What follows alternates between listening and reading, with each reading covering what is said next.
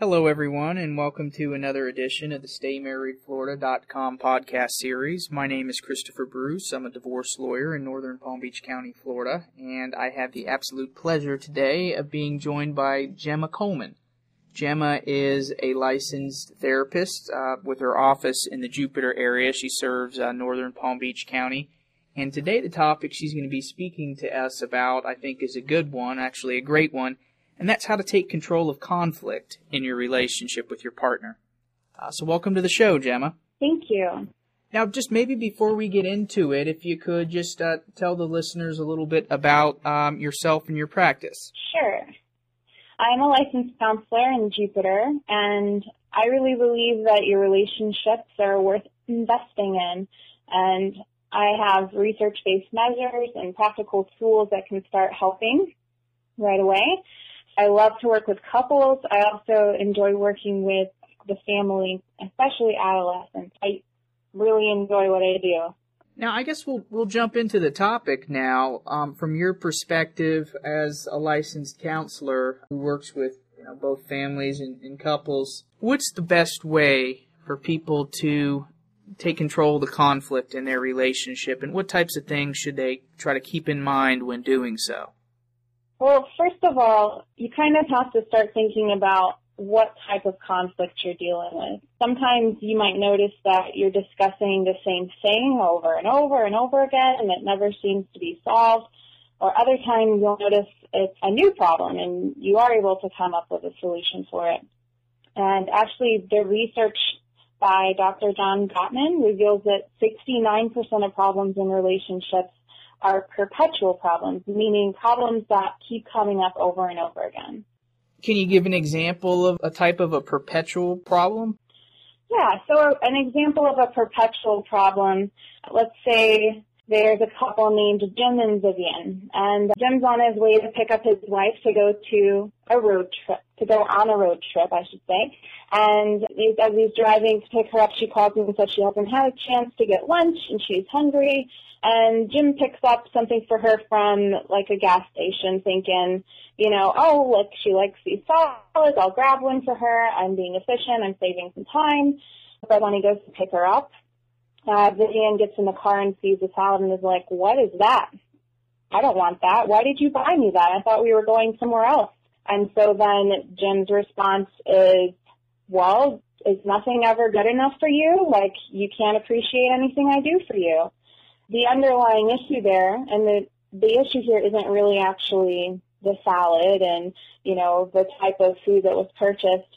It's representative of an ongoing problem, a perpetual problem of Jim feeling unappreciated and Vivian feeling like she's not being considered and that she's just being brushed off. That's an example of for one couple, you might have no problem with that, and you might be like, okay, oh well, whatever, we'll just stop by this other restaurant instead, and it's solved. And that's one of the interesting things is that for some people, one type of problem is easy to solve, but that same exact issue might be representative of an underlying perpetual problem for another couple. So, how is that different from the solvable problem that you made a little bit of a reference to? So a solvable problem is one that usually doesn't have any sort of underlying conflict that's been going on. So here's an example of a solvable problem. Same couple, they're getting on their road trip, they're going to the big city. They have a conversations about what activities they want to participate on during their trip. Vivian is not a big fan of museums. She's like, let's try and knock out all these museums in one day. And Jim is like, well, I kind of wanted to see the museum. He says that's not going to be enough time to really see the museum. For them, they were able to have a discussion and then they start to compromise to come up with the solution that Vivian will agree to start with the first museum, see how it goes, with a goal of getting through the museums in one day. And Jim agrees to set that as a goal. And if it works out, and as they work through their day, they can make it through it, then great. Basically, the difference here is that there's no underlying issue for Vivian feeling anything about how you know, Jim is treating her in this situation. It's not that, you know, there, it's, it's not touching on or triggering anything else. It's just a simple kind of surface issue for them. Now, for another couple, that might trigger something, but that's why it's all individual, and that's why it sometimes helps to have a little bit of guidance in figuring these things out. So, for the couples out there or people in relationships listening to this that want to get a little bit better at taking control of the conflict in their relationships, why, if at all, is it important for them to recognize whether a conflict that they're seeing or a problem is a perpetual problem or a solvable problem?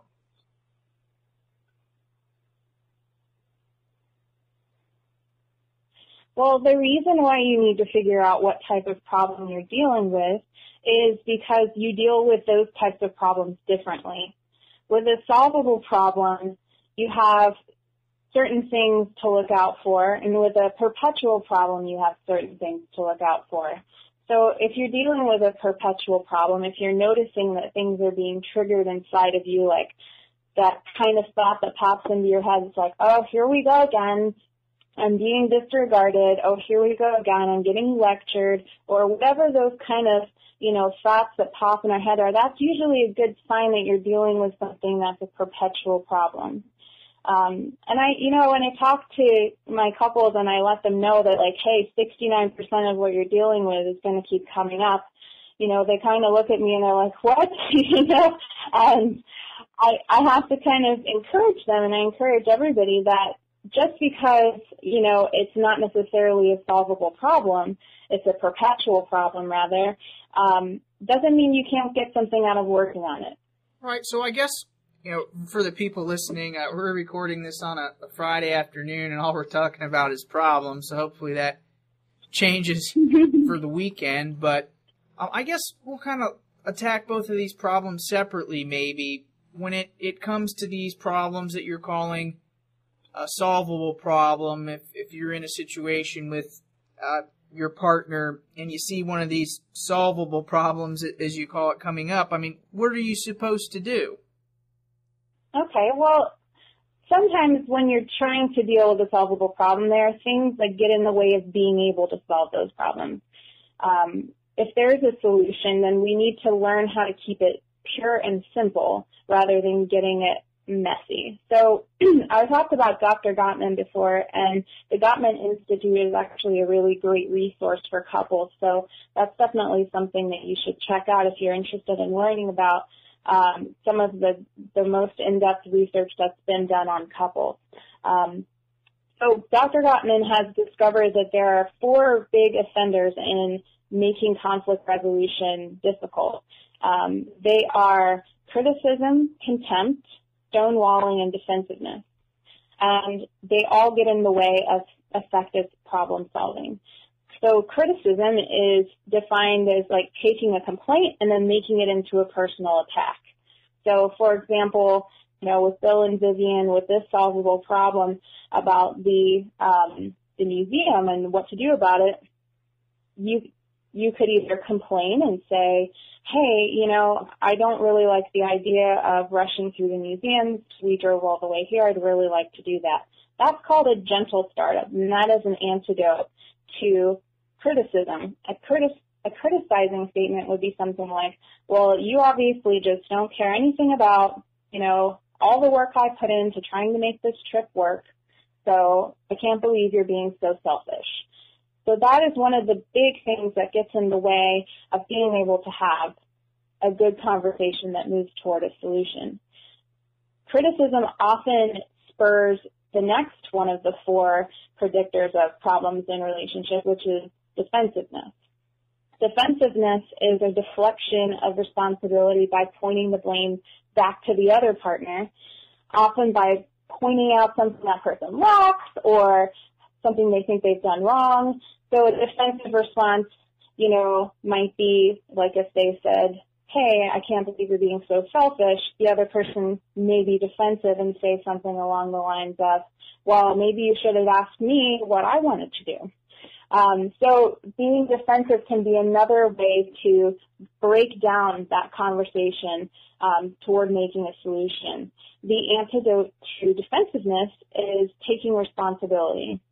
So any type, anytime you can find a little piece of something that you can make your responsibility and that you can agree with and you can make sense of, of what your partner is complaining about, then you're going to help your conversation go in a positive direction. So um, the other two predictors that have antidotes, so remember we've got criticism, the antidote to that is a softened startup. We have defensiveness, the antidote to that is taking responsibility for anything you can find that you can take responsibility for. The next one is contempt. And contempt involves coming at your partner from a superior position sometimes mocking them, belittling them, or just putting your spouse down. Um, so anytime you're coming at, at each other and you're making yourself seem better than they are, and sometimes it involves sarcasm. A lot of couples enjoy sarcasm because it's fun and you can do some funny things with it. But a lot of times it ends up being used to hurt or to put someone down. The antidote to contempt is to create a culture of appreciation in the relationship. So, you know, rather than coming up with um, a statement like, say if Vivian says to Jim like, oh, you just think you know everything about museums, don't you? Oh, you just are the most, the best vacation planner ever. You didn't even think to ask me. That's a contemptuous statement. It's kind of making fun of and being sarcastic and putting, putting him down for you know, his efforts that he's made to try to get this trip organized. So a culture of appreciation, a statement would look something more like, Jen, you know, I really appreciate that you put so much work into this vacation, and I know you love museums, um, and I really, I, I really appreciate that. However, I would really like to see more than museums while we're here. So is there any way we can try and figure something else out so that we can do things that we both want to do? So couching your request in an appreciation and in an acknowledgement of something good about the other person is going to help move your conversation toward a positive direction and help you find a solution. The other one is going to spur defensiveness, maybe some contempt back, maybe some criticism, or maybe even stonewalling, which is the fourth predictor of the demise of relationships. So stonewalling is a little bit like the cold shoulder. You know someone's stonewalling when they look like they've checked completely out of the conversation. They don't even look at the partner while they're talking. They're like, maybe they're on their phone, maybe they just have a blank stare on their face. They just look like they're not engaged at all. The interesting thing is that inside, usually their heart rate is through the roof.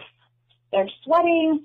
They're thinking things like, hopefully this person stops talking soon. Maybe this conversation will be over. I just can't wait. Maybe if I just let her keep talking, finally she'll shut up and I can finally watch football. You know, so those are the types of thoughts that are going in, on inside someone who's stonewalling.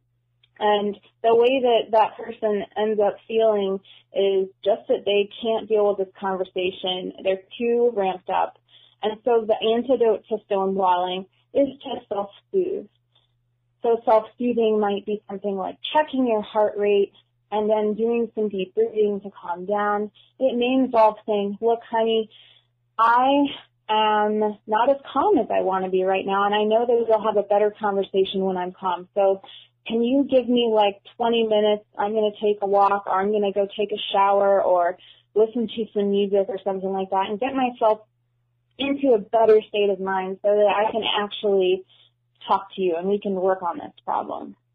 So those are the four predictors of you know, difficulty in relationships. And it's interesting that Dr. Gottman has studied this for 30 years. He's done 30 years of research and he's found these four things and he's been able to predict with 94% accuracy. Really? Just watching a newlywed couple for about three minutes, I think was the number. Yeah, and he he sees these, and then he follows the couples over the years, and he can predict by seeing these things in their conversation and in their relationship. Um, Maybe he needs to start following more people before they get married. accuracy.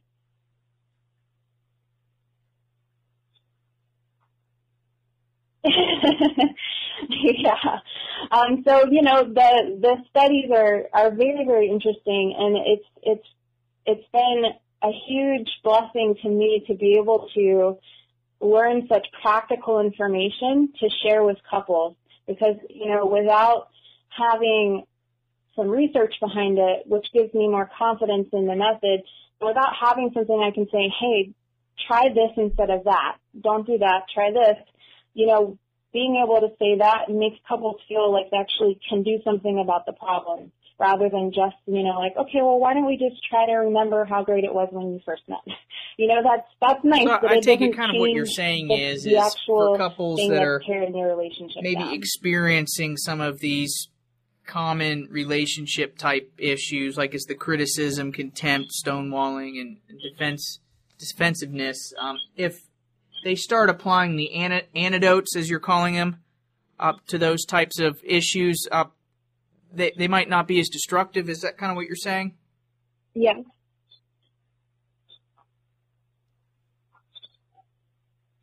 Exactly. They'll, you'll be able to hear your partner. You'll be able to listen because you're not getting that harsh, you know, approach.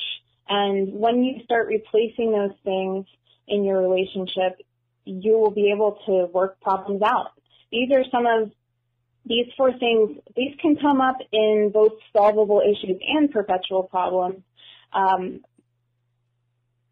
so it's really just important to pay attention to them at all times. And I guess, you know, when I mentioned that statistic earlier, you know, you might be wondering if your relationship is just over because you might be thinking about, you know, listeners out there, you might be thinking about your relationship and you're like, okay, yep, I have that one, I have that one, I have that one. Um, you know, I just told you like, you know, they are a representative, they're a predictor of the demise of a relationship. So is it worth trying and doing anything? Is it just over? Well, no, it's not. It doesn't mean you throw in the towel. If you have some help, if you have some dedication and focus, you can learn to replace these behaviors with the antidotes. And, you know, then you can start to feel a difference in your relationship. It's hard to see your partner's point of view when you feel like you're being put down, you know, and you're more likely to consider what someone has to say if you feel respected and like they take responsibility for their part in the problem. So clearing this out and starting to work on it, um, you actually you do have an opportunity to make a change. You're not just doomed if you see these in your relationship. Now, here's what's scaring me is all this talk about these perpetual problems. I mean, it, that kind of, to me, that denotes something that's never going away. And is there anything you can even do about perpetual problems?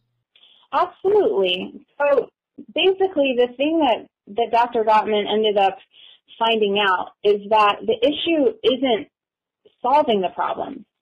It's that we're mishandling the problem. So we're already dealing with the, the four predictors. He actually calls those the four horsemen, the criticism, contempt, stonewalling, and defensiveness. You know, takes that from Revelation, the four horsemen of the apocalypse signified the end of days for the world. So these are the four that signify the end of days for your relationship if you don't start working on them and replacing them with the antidotes. So you're not only dealing with those, but you're also missing deeper meanings and opportunities to turn toward your partner and see their dreams, see their hidden self. And that's why I was saying before that, you know, it wasn't about like Vivian not liking the salad and Jim trying to be efficient. It was really about, for Vivian, underneath, she has a history of not feeling like she's being considered and not feeling like she is important. And Jim has an underlying history of feeling you know, not acknowledged for the efforts that he's making or appreciated for the things that he does. So those are, that's the perpetual problem. It's not the salad, it's the other stuff. It sounds really nice, you know, to like turn toward our partners and see their dreams, but what do you do with that? Because usually you're, you're pretty upset, and it's not the first time. um, so it's not going to be the last time either. So what are we going to do? They're not going to go away. We'll see them come up again and again. It sounds pretty discouraging. So it's up to you though. I mean, in that moment, you can either use this fight about salad or about whatever it might end up being. You can use it to build up your relationship or you can use it to tear it down. You can whip up four horsemen and start tearing it down, or you can use the antidotes and build it up. Now, the opportunity here with these perpetual problems, remember it's not about let's solve the problem. It's about having an opportunity to get to know your partner better. What's really going on? Like why are they so upset? Why are you really upset? It's it's really when you have that stupid fight about nothing, the goal is to increase understanding, um, to learn each other's perspectives, to have empathy for each other, and to have a dialogue about it. And in order to do that, you have to open, sorry, you have to ask open-ended questions. Um, you can explore the distant past and look for connections. Try to really get each other. It's not easy, but it's not as cheesy as it sounds either, so that's good. Um, it's actually really important. It's paramount. It can build incredible worth and meaning into your relationship. So how can, for the people listening to this who, who think what you're saying sounds like a good idea, I mean, how can working with a counselor such as yourself help them implement what really sounds like a new way of thinking? What happens in counseling is I bring the couple in, and my goal is that I want them to be independent as a couple away, apart from me. So what the way I facilitate it is that I help the couples by letting them have these conversations. And then while they're having these conversations, I give them specific interventions and tools to use to change from the old way of talking about things to a new way of talking about things. And while I'm with them, when I do notice the four horsemen, if I notice criticism popping up and contempt, then what I do is I gently stop them and help them to learn a new way to do it and to learn an antidote and to to put that into practice. And while they're talking to each other and they're practicing these new ways of doing things, and while they're talking to each other and also using interventions that help them to dialogue about it and find the connections and find the underlying meaning to why that salad really made them mad, um, then that's when they actually get to put that into practice right away with each other in the room.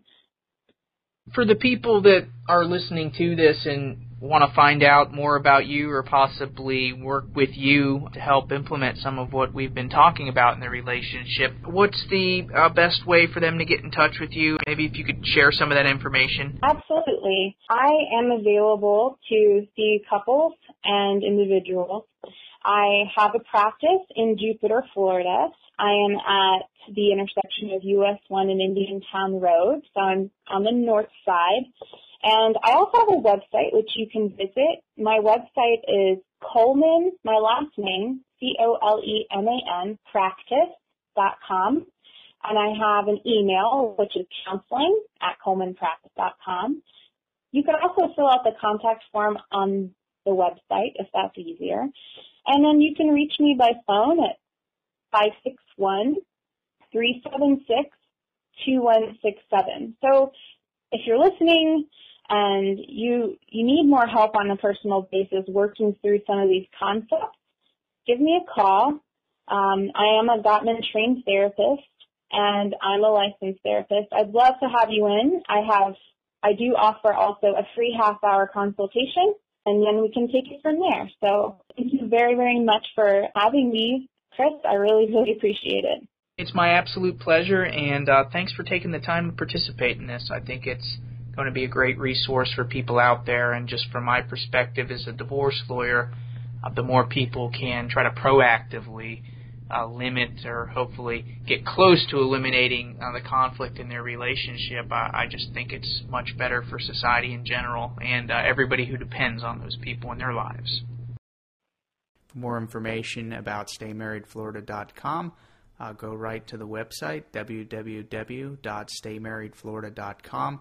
To reach divorce and family law attorney Christopher Bruce, call 561 844 1200 or email him at cbruce at nugentlawfirm.com.